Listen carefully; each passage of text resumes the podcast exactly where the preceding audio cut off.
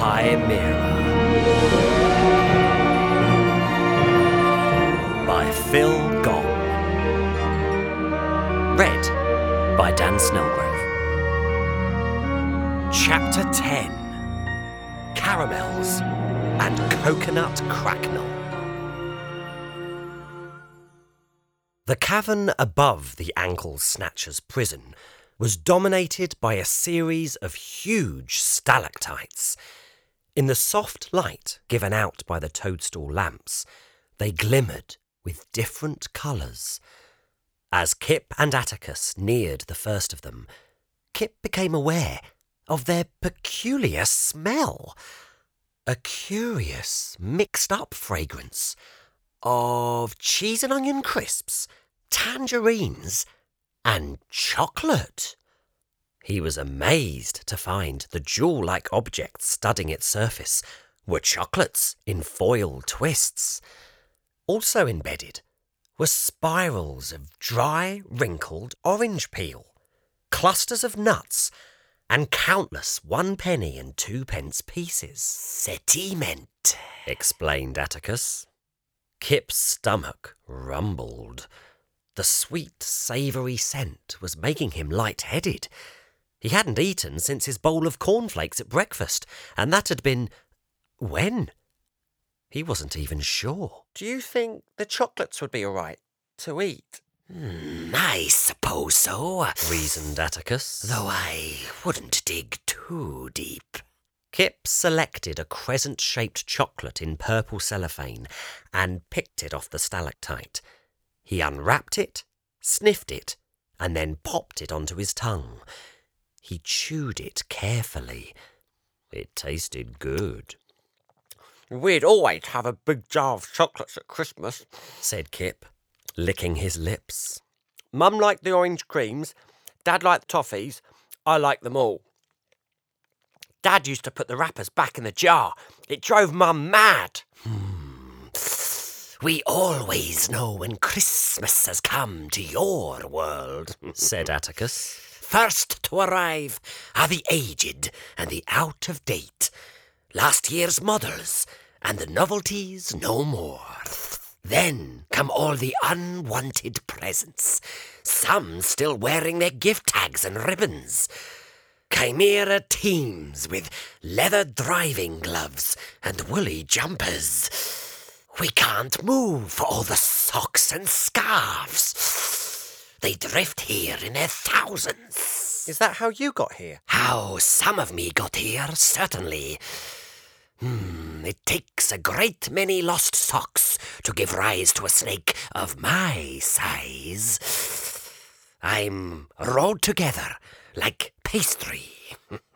Using his tail to point, Atticus directed Kip's attention towards a yellow diamond halfway along his body. That sock belonged to a poet who couldn't rhyme if his toes were cold. He pointed at another, which was off white and rather grubby. And this one protected an intrepid explorer from frostbite. I know all their stories. I'm made from them.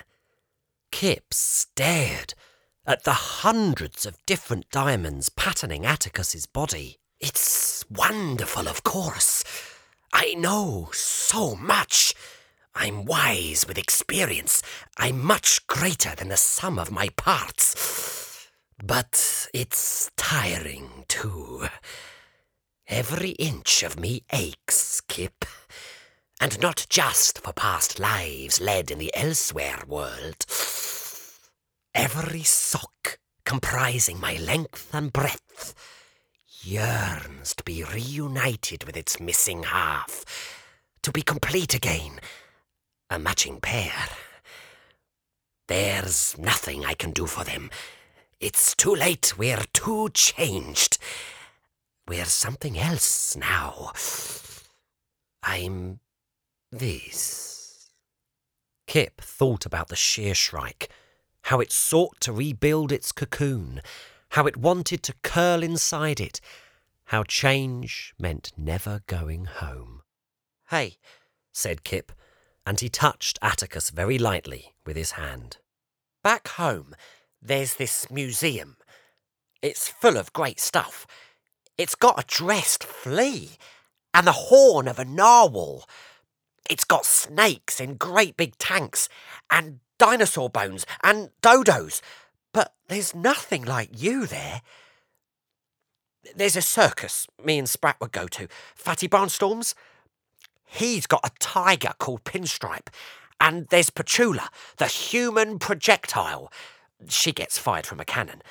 People ooh and ah, but if they saw you, Atticus, if they saw you, they wouldn't believe their eyes. Ah, everyone is afraid of me here. I'm not Atticus.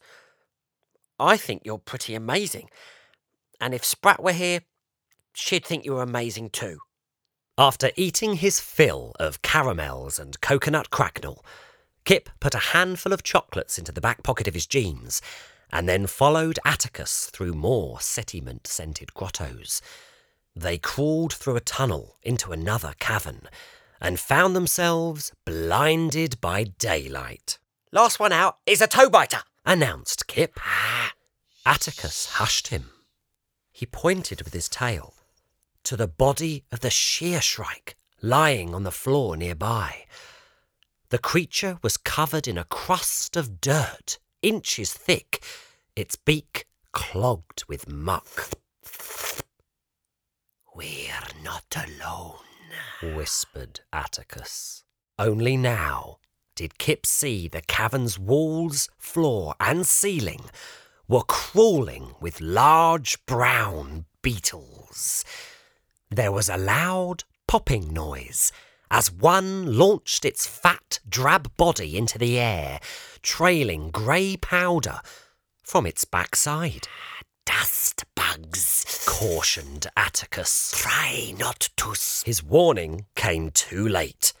Erupting like firecrackers, the beetles took off in unison, the air turning black and unbreathable with the dirt sprayed from their bottoms. Kip staggered towards what he hoped was the exit from the cave, dust bugs ricocheting off the walls all about him like artillery shells. He managed to crawl his way out of the cave and stand up, a dust cloud surrounding him. Atticus? Over here! Kip froze. If Atticus was over there, then who or what had touched him on the shoulder?